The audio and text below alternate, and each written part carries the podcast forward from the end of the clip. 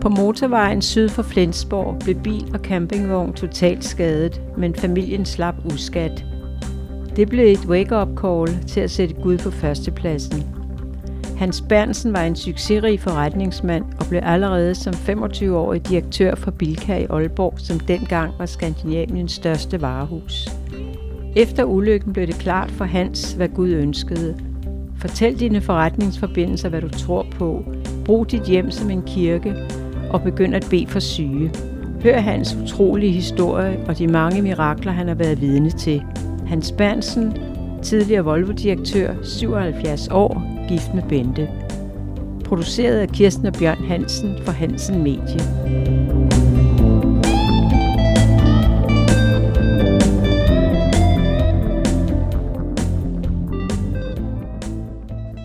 Velkommen, Hans Bernsen, til denne podcast. Før du fortæller om, hvordan det hele begyndte, så lad os få historien om, hvad der skete, da du skulle medvirke i tv-programmet Elevatoren i 1991. ja, jeg blev kontaktet af journalister fra TV2. De havde læst i uh, ugebladet, at jeg havde bedt for nogle personer, som af forskellige årsager havde forskellige benlængde. Og nu spørger de, om jeg så vil komme over og bede for tre personer direkte på tv, altså elevatoren fredag aften i allerbedste sendetid.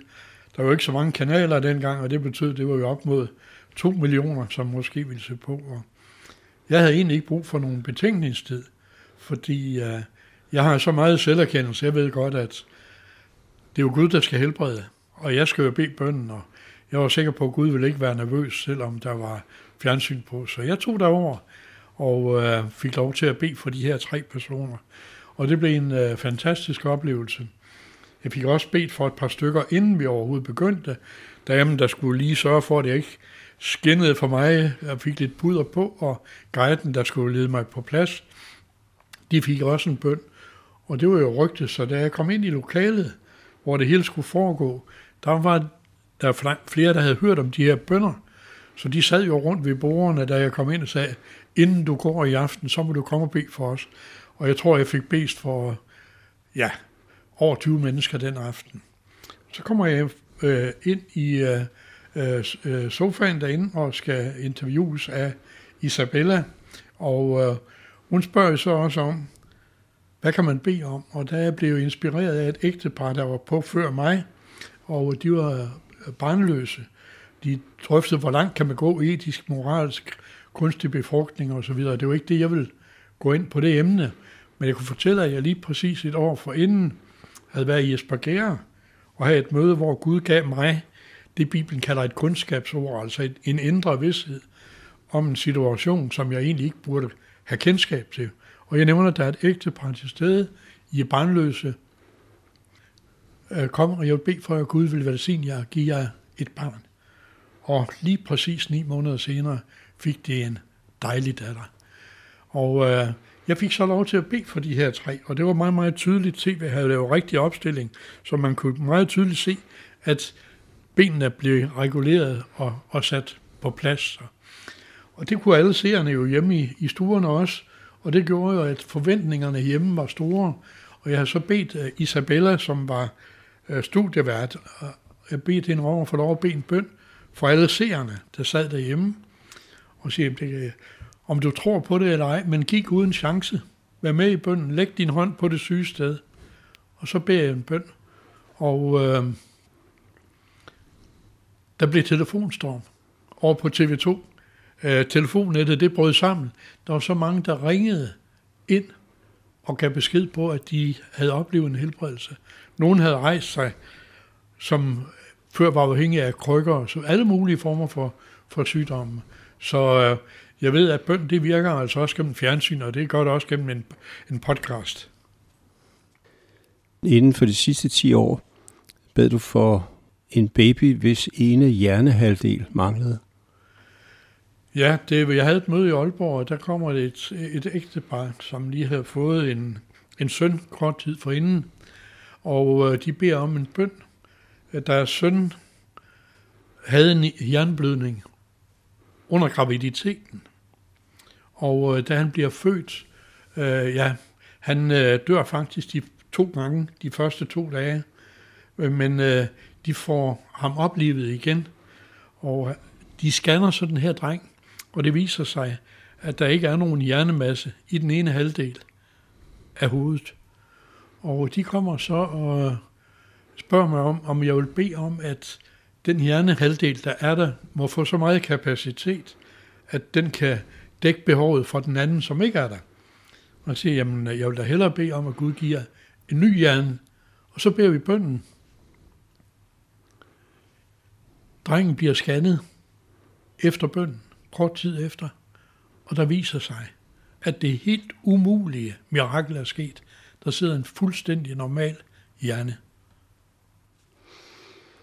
Hvordan reagerede de på hospitalet? Det har jeg ikke, jeg har ikke talt med hospitalet, men jeg ved, hvordan forældrene har reageret på det. Og der er jo skrevet om det her i en bog, og vi har jo fotomateriale på det, altså fotos fra ja. hospitalet. Ja. Efter corona har der været live forbøn på Facebook. Har du et eksempel på nogen, som er blevet helbredt for nylig? Ja, det, der er mange forskellige øh, slags helbredelser. Øh, jeg vil nok sige noget af det, som jeg er allermest glad for at få tilbagemeldinger på. Det er, når det virkelige mirakel sker, og det er, at mennesker kommer til tro på Jesus. Det er jo godt at blive helbredt, og øh, vi må bare konstatere, at vores læme skal jo dø på et eller andet tidspunkt. Så der er jo et mirakel, som er større end den fysiske helbredelse. Og det mirakel, det er, når mennesker får fat i troen, får troen som sit livsfundament. Det giver lige pludselig et helt andet fokus. Både på det liv, man lever, og også den dag, vores læme ikke vil eller kan mere. Og der har jeg fået et brev. Hun skriver, hvordan de her liveforbøn, det er ugens højdepunkt. Og gennem det, der har hendes fokus flyttet sig fra det her hylster og hylsterens smerter. Fokus det er flyttet frem til den evighed, som hun skal have den dag, lægemet ikke kan mere. Hun skriver, jeg har lige været ude øh, på kirkegården og vist min storebror det undergravsted, hvor de kan begrave hylstret. Og så siger jeg til ham, det er jo ikke mig, I begraver, det skal I lige vide, det er jo hylstret. Ja, har en helt anden plan. Jeg skal et helt andet sted hen. Og når man får den tro ind, så bliver det lige pludselig et helt nyt liv, man har fået. Ikke et problemfrit liv. Vi kan alle sammen have problemer. Bente har været igennem kæmpe operation. Jeg har selv haft to rygoperationer. Jeg har stadigvæk en dårlig ryg. Derfor kan jeg godt have en god livskvalitet. Der er mange, der er sunde og raske, som ikke har det godt.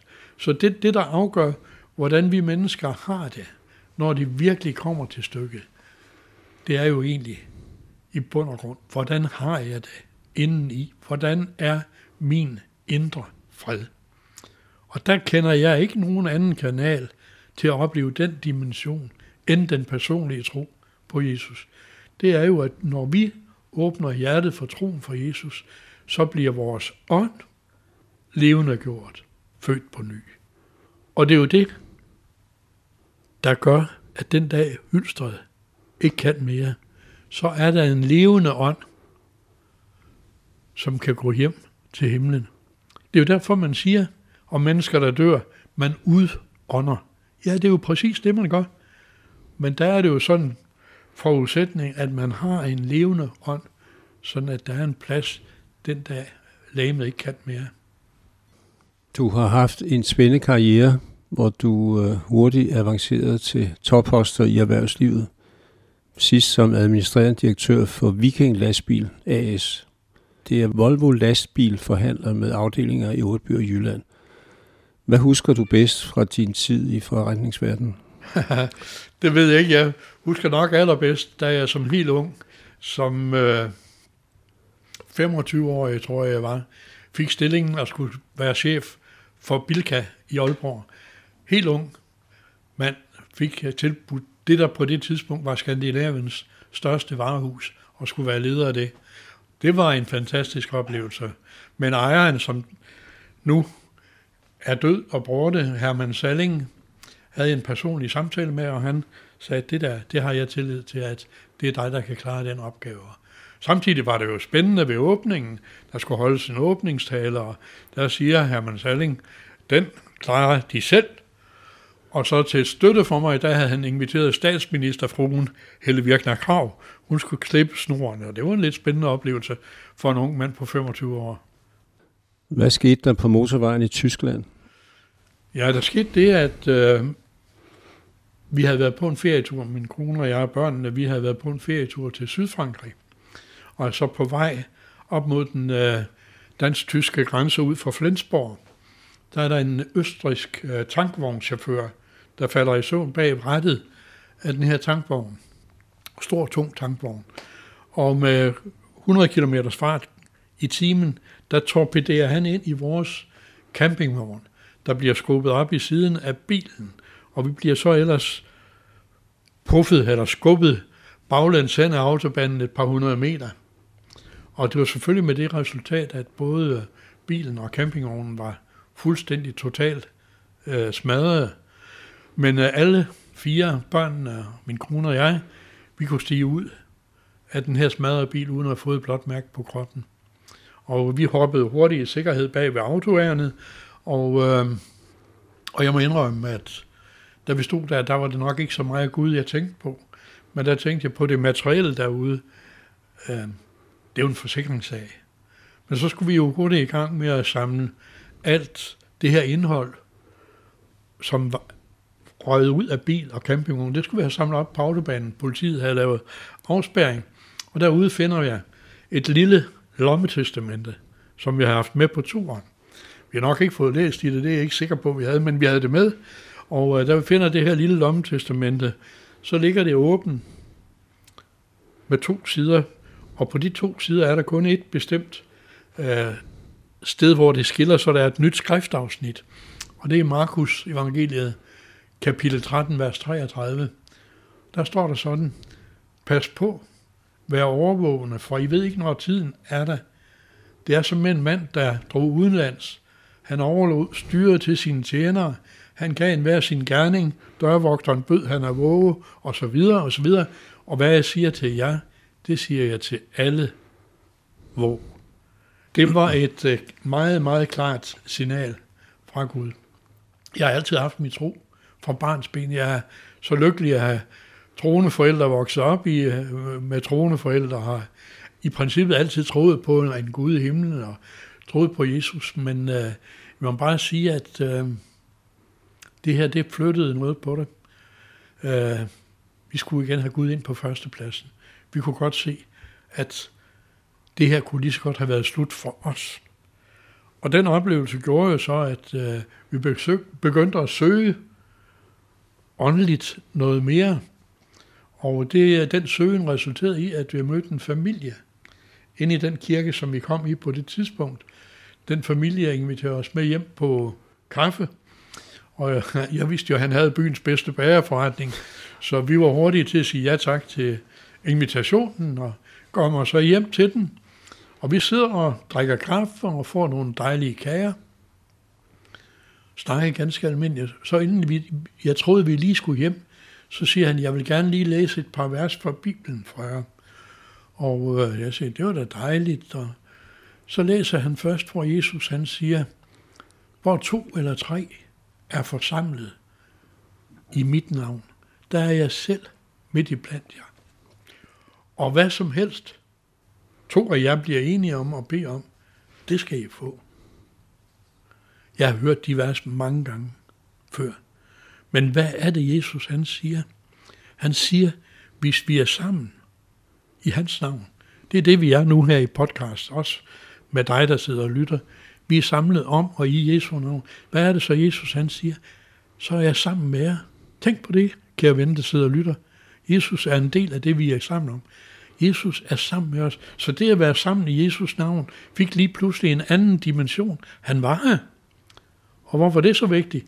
Jo, det er det, fordi Bibelen fortæller, at ligesom han var, da han fysisk gik rundt dernede på jorden, sådan er han.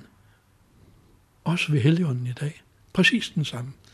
Og derfor kan vi forvente at opleve præcis de samme ting ske, som skete dengang. Og så siger han også, hvad I kan blive enige om at bede om, det skal I få. Det var da noget af et løfte. Og det er ham, der gav det, ham tror jeg på. Og han skal nok stå inden for det, han har lovet, nemlig Jesus selv. Hvordan begyndte du at bede for syge og opleve, at de blev raske? Det kom straks efter, at vi havde mødt den her familie, fordi besøget hos dem resulterede jo i, at jeg fandt ud af, at der var noget, jeg manglede. Jeg havde Jesus i hjertet, men Bibelen taler jo også om, om Helligånden. Altså vi tror jo på en træen i Gud. Gud Fader, ham der skabte det hele. Perioden med Jesus, da han fysisk gik her rundt hernede på jorden. Men Jesus han sagde jo også selv til disciplene dengang, det er godt for jer nu, at jeg går tilbage til himlen, for når jeg gør det, sender jeg Helligånden til at være hos jer altid. I skal vente, sagde han, til Helligånden kommer over jer.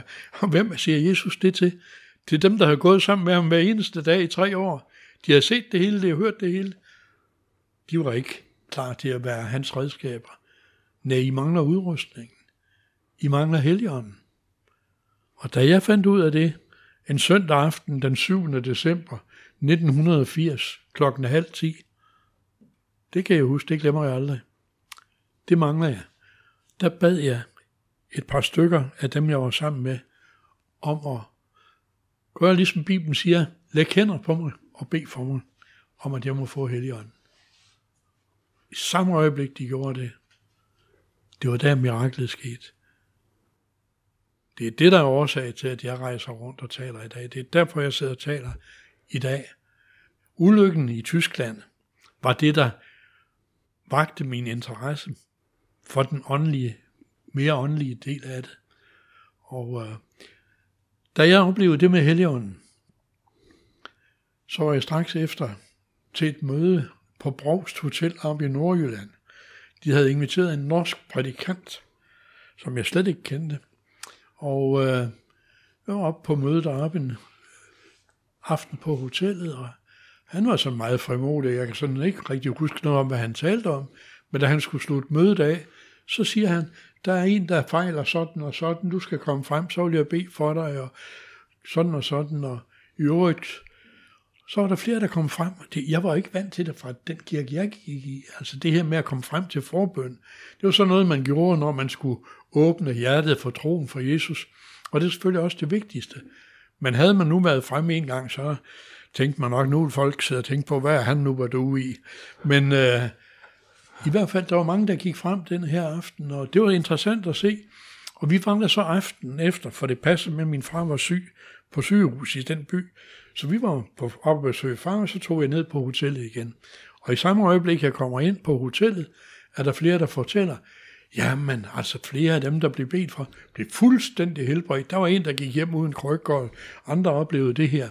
Og nysgerrig, som man jo har lov til at være, så rykkede jeg op på anden række den aften. Det er ikke normalt i kirkerne, skal jeg lige så sige. Der har man næsten indtryk af, at det er fornemmest at sidde bagerst. Men i hvert fald, jeg rykkede op på anden række, jeg skulle se og høre, hvad der foregik. Og da han så var færdig med at tale den aften, sker det det her inden for mig. Jeg kan ikke sige, at det sådan var en, en, en tydelig stemme, men jeg havde sådan en indre vidshed om, at jeg skulle gå frem til forbøn. Og det havde jeg ikke noget imod, men jeg havde et problem, fordi jeg vidste ikke, hvad skal jeg sige til ham? Nu kommer han nok og spørger, hvad skal jeg bede med dig om? Det vidste jeg ikke. Jeg havde lige mødt Jesus på ny, og jeg havde lige oplevet Helligånden, og jeg havde det godt med mig selv og med vor Herre. At jeg vidste ikke, hvad jeg skulle. Men så, han havde jo talt om kærlighed.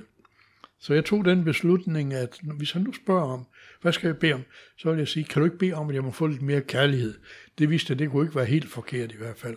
Og så har jeg været lydig, så jeg gik frem og stiller mig. Og øh, da han er færdig, så kommer han direkte ned og stiller sig foran mig. Han kendte mig ikke. Så siger han til mig, jeg har en hilsen til dig fra Herren. Nå, tænkte jeg. Dem har jeg jo ikke fået så mange af personligt før, så jeg var noget skeptisk. Hvad er det nu for noget? Og så begyndte han at fortælle nogle ting, som han ikke havde nogen mulighed for at kunne fortælle, uden at Gud havde vist ham. Du kender mange forretningsfolk. Du skal bare løfte flaget og vise, hvad du står for. Så vil de komme og opsøge dig. Jeg har bedt for hundredvis af forretningsfolk siden. Det er gået i opfyldelse. Jeres hjem skal blive brugt som en kirke. Jeg har døbt mere end 170 hjemme i swimmingpoolen. Det er også gået i opfyldelse. Og det tredje, som måske er det mest interessante, lige præcis i det her, i den her podcast, det er, Gud vil på en speciel måde bruge dig til at bede for syge. Og øh, der gik ikke ret lang tid efter det profetiske budskab. Der synes jeg, uanset hvem jeg var sammen med, så talte de om sygdom. Nu hører du en, der fortæller om sygdom, og du har fået et budskab, Gud vil bruge dig til at bede for syge. Hvordan håndterer du lige det? Jeg tænkte på, jeg skal nok ikke bare lige sige på søndag, der jeg komme med ind i kirken søndag aften eller et eller andet. Det var ikke det, jeg følte. Så jeg begyndte at læse alle helbredelserne igennem, som vi kender dem fra det nye testamente. Og jeg fandt hurtigt ud af, stedet det var fuldstændig ligegyldigt. Faktisk ikke rigtig nogen eksempler på, at nogen blev helbredt i, i templet. Eller i, Ja, øh, det var ude på gaderne. Det var der, hvor Jesus mødte mennesker. Og jeg fandt også ud af, at det krævede heller ikke noget specielt stor tro at blive mødt af Jesus. Der krævede kun ét, og det var, at man søgte den hjælp. Og så vil jeg lige sige til dig, der lytter, at det er præcis det samme i dag. Altså, det med modtage noget fra Gud, det kan man ikke kvalificere sig til. Det kan man ikke gøre sig fortjent til. Der er kun én måde og modtage noget fra Gud, det er at lukke op, sige ja tak og tage imod det. Og der lavede jeg så en aftale, der, det stod klart for mig. Så lavede jeg en aftale med Jesus, det er ikke nogen skriftlig aftale, men en mundtlig aftale. Siger til Jesus, hvis du sender nogen på min vej, som jeg fornemmer på en speciel måde, fortæller om sygdom, problemer og vanskeligheder, så vil jeg sige, det du fortæller mig her, det er noget, du ønsker, Gud skal hjælpe dig med? Er det noget, du ønsker at komme af med en sygdom? Og selvfølgelig, de fleste siger, ja, det er det. Der var lige en enkelt, han var lidt nervøs for, hvordan det skulle gå med pensionen, han lige var blevet tilkendt. Hvis han nu bliver rask, så skal han måske af med den. Men ellers de fleste vil selvfølgelig være raske. Så siger jeg til dem, at skal du høre her, jeg vil gerne bede en bøn for dig. Jeg ved, at Gud kan helbrede. Men jeg kan fortælle en ting, og det er, jeg har aldrig lovet nogen, at de bliver helbredt. For det ligger ikke i min hånd. Men jeg kan love hvem som helst, hvis de ønsker det, at jeg gerne vil bede en bøn for dem. Og gør man det, og når man har gjort det, så har man jo lagt det i Guds hånd, og så er det det rigtige. Det var begyndelsen på det at bede for mennesker. Og det spredtes jo meget, meget hurtigt, og på det tidspunkt var jeg direktør for nogle Volvo-forretninger, og det var jo en meget sjov overskrift for de forskellige aviser. Her Volvo-direktøren, der beder for syge, og nogen grinte jo lidt af det, og så sagde jeg, jamen det var da kun godt, for at nu stod præsten beder for syge, så har du ikke haft den samme interesse. Så det var med til at skabe interesse netop for forbønden. Og øh, mit fokus har ikke så meget været det at komme ud og bede for mennesker. Selvfølgelig har det været det, fordi det er en opgave, Jesus har givet os. Gå ud og fortælle om Guds kraft, helbrede de syge. Så det er jo en opgave, han har givet os. Det er noget, vi skal.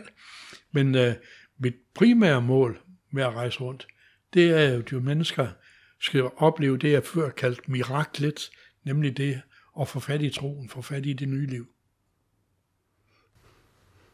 Kan du huske, at du har bedt for en, der hed John Adelsbar? Ja, det kan jeg godt huske.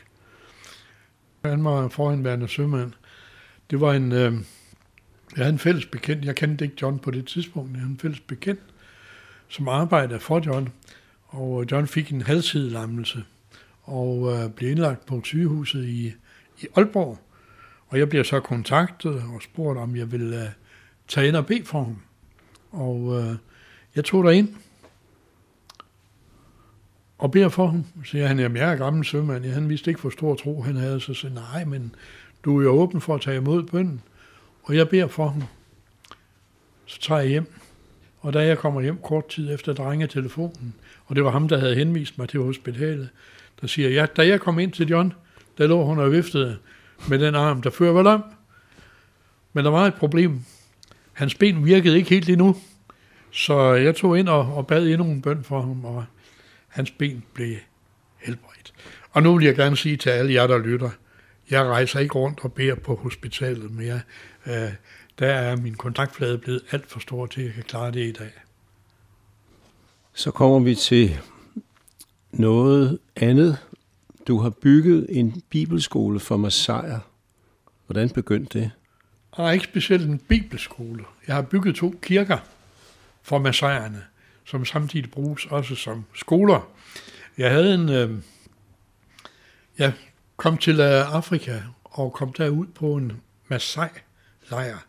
Altså Masaierne, det er jo dem, der lever hele deres liv ude i bushen, hvor de passer deres køer og geder. Og øh, jeg bliver modtaget af høvdingen derude, Kujo, for jeg havde bedt for en søn på et hospital i den nærliggende by, og øh, sønnen havde bedt mig om at tage ud og besøge landsbyen. Og jeg kommer så derud, bliver modtaget af høvdingene. Han var en meget stolt mand. Starter med at sige, at jeg har 10 hustruer og 70 børn. Han så også lidt træt ud, men øh, han havde så hørt om det her med, øh, at jeg havde bedt for sønnen. Så fortæller han, den ene af hans hustruer, hun sad inde i sin hytte. Hun var blevet sendt hjem fra hospitalet. Hun skulle tage hjem for at dø i sit hjem. Hun havde uhelbredelig kræft. Om jeg ville bede for hende, jeg tager så ind og beder for hende. Og øh, da jeg så har bedt for hende, så siger høvdingen, jeg beder også, men jeg ved ikke, hvem jeg beder til. Der er jo mange massager, de beder enten til et træ eller til et bjerg. Og jeg siger så til øh, det er godt, du beder, men nu skal du høre. Der er jo en, der har skabt træet. Der er jo en, der har skabt bjerget. Der er en skaber. Der er en Gud. Ham kan du få en personlig kontakt til gennem at tro på ham. Du kan åbne hjertet for troen på ham. Og øh, messiaen er sådan nogle meget enkle og strejt personer, mennesker. Så hvis de hører noget, der lyder fornuftigt, så tager de imod det. Så høvdingen, han knælede ned på gulvet, på lærergulvet der i hytten, løfter hænderne op mod himlen og beder for første gang en bøn til den levende Gud. Det var en stærk oplevelse. Jeg kom så der ned igen og besøgte dem tre måneder senere. Parkerer i udkanten af landsbyen. Man var ikke vant, jeg var første hvide mand i den landsby overhovedet, så øh, det at køre ud i bil var næsten umuligt. Men vi parkerer et godt stykke udenfor, og da vi parkerer derude, så kommer der en Masai-kvinde løbende ud og tager imod os. Det var hende, jeg havde bedt for tre måneder forinden. Hun var fuldstændig helbredt. Og med det mirakel samlede vi alle masajerne og alle som en tog imod Jesus. Og det resulterede jo i, at der var behov for noget mere permanent dernede. Jeg fik to af høvdingens sønner på bibelskole. Den ene for at blive præst, den anden for at få uddannelse, så han kunne vende tilbage som lærer for Masai-børn. Og øh, de er færdige med uddannelserne nu og fungerer som sådan. Og så har vi bygget to kirker dernede, som nu fungerer i to forskellige øh, Masai-stammer øh, dernede. Så det var begyndelsen på hele Masai-eventyret dernede. Så en, øh, en ting, jeg synes er, er spændende, øh, det var en, som ikke kunne nå at følge med i et møde, du havde. Det blev optaget på video. Og så satte hun videoen på dagen efter, hvad skete der? ja, det var da jeg havde været i elevatoren, som vi talte om før. Kommer hjem om mandagen på jobbet, mens det var, mens jeg var hos, direktør hos Volvo. Så er der en af mine medarbejdere, der kommer ind og siger til mig, Hans, øh, der er noget, jeg lige skal fortælle dig. Så jeg fortæl, fortæl, Tom. Øh, han fortæller så, at da det blev sendt, der fredag aften, var de ikke hjemme, men de havde sat videoen på, så de havde optaget det her elevatorprogram. Så lørdag eftermiddag til eftermiddagskaffen, så sætter de videoen i gang, og da jeg så kommer til bønden, så sidder hans øh, kæreste, hun har en dårlig arm. Hun lægger hånden på den dårlige arm, og hun bliver helbredt. Så det virker også på video. Og det er jo øh, det, der Ja, altså Gud er jo ikke afhængig af, at vi fysisk er sammen, men uh, det er jo et, et stærkt og spændende vidensbyrd. Det er også derfor, det, når man nu laver sådan en podcast, Øh, hvis vi skal slutte med en bøn, hvad jeg håber, vi skal, øh, så kan du jo være med i den bøn, selvom der går en uge eller 14 dage. Du kan gentage den, og den bøn kan man jo være med i alligevel. Så det virker også på video, det virker gennem podcast, det virker på Facebook. Et børnehospital i Ukraine, har du været med til at få det op at stå? Ja, det er sandt. Øh, jeg havde et møde i Aalborg i 99, for mange år siden er det jo. Øh, på det møde, der deltog der to ukrainske piger, som var i Danmark som au pair-piger. Og øh, det, de hørte og så på det møde, det skrev de en artikel om, som blev bragt i et stort øh, ukrainsk dagblad. Kort tid efter begyndte jeg at modtage breve fra Ukraine. Jeg vidste jo ikke, at pigerne havde været på det møde. Jeg vidste ikke, at der havde været skrevet en artikel. Jeg kunne ikke forstå, hvorfor får jeg brev fra Ukraine? Jeg kan slet ikke læse, hvad der står. Og øh, adressen var så, at det danske postvæsen er ikke dum altid i hvert fald, fordi de, de kunne finde frem med nogle af brevene. Men når jeg tager tilfældigvis i gås øjne de her breve med ind på næste møde i Aalborg, og siger, det er mærkeligt, at jeg har fået brev fra Ukraine, der tilkendegiver de her to piger sig og siger, det er også der har skrevet en artikel. Og de får så brevene, for de kan jo læse det. Og det er mennesker, der skriver og ønsker forbøn. Og øh, så siger de, at der er så mange, der har brug for hjælp dernede. Og vi tog sådan en beslutning, det var at tage ned til Ukraine. Og der kom vi ud på et børnehospital, blandt andet. Og øh, stort børnehospital med plads til over 400 syge børn. Og det børnehospital var fuldstændig faldfærdigt. Det var meget, meget lav standard. Det var sådan, at der ikke engang var indlagt øh, vand på alle konsultationsværelserne og så videre. Så vi tog en beslutning, og det var, at vi ville øh, renovere det her børnehospital. Og med rigtig god støtte hjemme fra Danmark, at det lykkedes nogle år efter startede renovering, nogle år efter vi havde startet renovering, blev det hospital udnævnt til universitetshospital. Standarden var flyttet så højt op, at det er det hospital, de i dag bruger til at uddanne de kommende børnelæger. Så det øh, har været en, en fantastisk oplevelse at være med. Og den åbenhed, der er dernede. Lægerne, når jeg kom derned på besøg, siger Hans, du skal lige besøge de mest syge børn først og bede for dem. Jeg kan huske en gang på intensivafdelingen. Vi var inde og bede, der var 10 børn på intensivafdelingen. Jeg kom derud dagen efter igen. Der var kun to tilbage af dem. De andre otte, enten var de udskrevet, eller også fået det så meget bedre, at de var flyttet på normale afdelinger. Så det var med kæmpe opbakning fra, fra sygehusledelsen dernede. Jeg læste ind på Facebook om en, der sagde, at han blev totalt helbredt for ødelagt rygsøjle, men han blev tvunget i anførselstegn med til forbundsmøde. ja. ja, jeg kan godt huske øh, episoden. Det var i en folkekirke over i, i Vestjylland, så vidt jeg husker. Og øh, jeg kendte jo ikke noget til den her situation. Men øh, han havde sikkert fået så mange gode opfordringer fra mennesker, der troede på bøn, at han siger, jamen, øh, hans alternativ, det havde lærerne sagt til ham, maks et år, så er du kørestolsbruger. Kan ikke noget som helst. Så han tog med på det her møde, og øh, han kom nok ikke som troende, men han gjorde det eneste, som stort set kræves, som jeg også sagde det før. Han gav Gud en mulighed. Han gav Gud en chance. Han, og er det ikke også en form for tro? Det er, at man lukker op og tager imod bønden. Jeg tror ikke, man kan måle det på den måde. Eller han gav Gud en mulighed for at gribe ind og forvandle situationen. Han blev fuldstændig helbredt. Han var jo morfinafhængig. Han var jo fuldstændig dopet på det tidspunkt, og har ikke rørt medicin og, øh, siden. Før corona, så har du holdt øh, møder med fysisk fremmøde, og, og der kunne man udfylde et lille kort, hvis man havde løftet hånden, for at tilkendegive, at man sagde ja til Jesus. Hvor mange kort har du fået? Jeg har fået utrolig mange, og det er jo, altså det er jo jeg er glad for alle de her helbredelser, der har været. Det er jeg, det takker vi Gud for. Men altså, som jeg har sagt et par gange, miraklet, det er, når mennesker kommer dertil, at de tager et personligt standpunkt. Og øh, vi havde nogle små kort med rundt og siger, øh, til alle dem, som havde taget en personlig beslutning om at åbne hjertet for troen for Jesus. Og jeg har fået øh, mere end 75.000 øh, kort samlet ind. Og derudover er der jo mange andre tusind, som jeg jo ikke har kort på. Jeg har lavet over 300 tv-programmer, som har været sendt på KKR TV.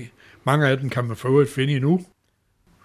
Øh, for en tre kvart år siden, jeg var i Afrika, blev jeg inviteret til at tale for, på en skole, secondary skole, det vil sige for drenge på 13, 14, 15, 16 års alderen. Der var 1000 elever samlet. Og jeg tror godt, jeg tør at sige, der var tusind hold hænder, der blev løftet op og tog imod Jesus. Så øh, der er en fantastisk åbenhed. Men en, en forudsætning for, at man kan tage imod budskabet, det er, at man hører det. Og hører det i den enkelhed, som det er. Og ikke tror, det er en hel pakke med alt muligt andet, man også skal. Øh, det kan komme til senere. Det hele starter med at åbne hjertet for troen for Jesus. Der var et øh, ægtepar, som også ønskede forbøn, og konen hed Marit. Hun ja. havde en uhelbredelig kræftsvulst. Jeg husker godt øh, episoden. Det var et norsk ægtepar, som kom på et møde i Aalborg. De var begge to narkomaner. Marit havde så en uhelbredelig knude, kræftknude. De kommer ned. De åbner hjertet for Jesus begge to. Hun tager tilbage til Norge og kommer så kort tid efter til en ny scanning. Kræftknuden var der stadigvæk, men den var blevet meget mindre, og det kan normalt ikke ske for den kræftknude. Så da det rygtedes starte, kræftforeningen samlede penge ind, så de kunne få en ny tur til Aalborg og blive bedt for. Så de kommer ned og bliver bedt for igen. De tager tilbage til Norge. Meget hun har holdt fast i det med troen på Jesus. Kom på bibelskole. Hendes mand faldt desværre tilbage til de forkerte venner og narkoen. Nogle tid efter får vi en besked fra Marit, hvor hun øh, siger, lægerne har skrevet i journalen, Marit er guddommelig helbredt gennem bøn. Det er ikke så mange danske læger, man får til det. Mongolbarn har du bedt for? Ja, det har jeg. Det øh, var faktisk, det er mange år siden, jeg tror det var i Apostolsk Kirke i øh, Slagelse. Øh, der kommer et ægtepar, som siger, vi har fået et barn, og vi får at vide, at det er et mongolbarn. Om vi kunne bede for det. Og det beder vi for. Og øh, der går så månedsvis. Jeg hører ikke noget, ser ikke noget. Næste gang jeg er i Slagelse, eller i området, hvis det var Slagelse, kan jeg se, der står et, et par nede i døråbningen, som jeg kunne kende igen. Og da mødet er færdigt, så kommer de og siger, der er noget, du lige skal se. Her er vores barn. Barnet var fuldstændig helbredt. Hvis man ønsker forbøn, hvordan foregår det så? Er det så annoncering af møder eller Facebook? Altså hvis man ønsker en forbøn, så øh, er det i dag sådan, at der er to muligheder for at få en forbøn. Det er om lørdagen at være med på live forbøn på på Facebook. Og det er klokken? Det er klokken 14 normalt, men jeg kan heller ikke give garanti for, det er hver lørdag. Men følg med på Facebook. Det er et sted, hvor alle kan være med i forbund. Og derudover er man alle velkommen til at møde op på de møder, jeg har rundt omkring i samarbejde med de forskellige kirker. På alle møderne, der bliver der tilbudt personlig bøn for, for hver enkelt, og som sagt er alle velkommen. Det er de to muligheder, der er for at få en, en forbøn. Og hvordan finder man de kirker, hvor det foregår? Det ser man også på Facebook. Mange tak, Hans. Øh, det var rigtig spændende at høre. og øh, hvis du vil slutte med at bede en bøn for dem, som lytter. Jeg vil meget gerne slutte af med at, at, at bede en bøn, og øh, jeg vil sige til dig som lytter, jeg kender jo slet ikke dig og din baggrund, og det behøver jeg overhovedet heller ikke, fordi ham jeg beder til, han kender dig, og øh, han ved lige præcis, hvordan du har det, fysisk, psykisk, åndeligt. Han ved, hvad du har i rygsækken, hvad der tynger for dig, og jeg vil bare give dig en opfordring. Det er, giv Gud en chance. Vær med i bønden. Har du psykiske problemer? Læg din hånd på din pande, på dine tanker. Har du fysiske problemer og vanskeligheder, så læg din hånd på det syge sted. Og så beder vi en bøn nu i Jesu navn. Kære himmelske far, nu beder jeg om, at du sender din mægtige, helbredende og lægende kraft. Jeg beder om, at du sender din fred ind i sind og tanke for alle dem, som har psykiske behov og problemer. Jeg beder om, at du løfter dem ud af mørket, og du sætter deres fod på klippegrund. Jeg beder om, at du bare velsigner dem og fylder dem med kærlighed. Jeg beder for alle dem, som har fysiske behov. Jeg beder om, at du øh, sender din helbredende kraft. Jeg beder om, at mirakler måske, kræftceller forsvinder, hjertekarsygdomme forsvinder, lunger bliver raske, hele bevægeapparatet, du griber ind. Det beder jeg om. Og så beder jeg helt specielt for alle dem, som endnu ikke har dig i hjertet. Jeg beder om, at du kommer til dem. Fylder dem med kærlighed og fred. Tak for det nye evige liv, du vil give dem i Jesu navn. Amen.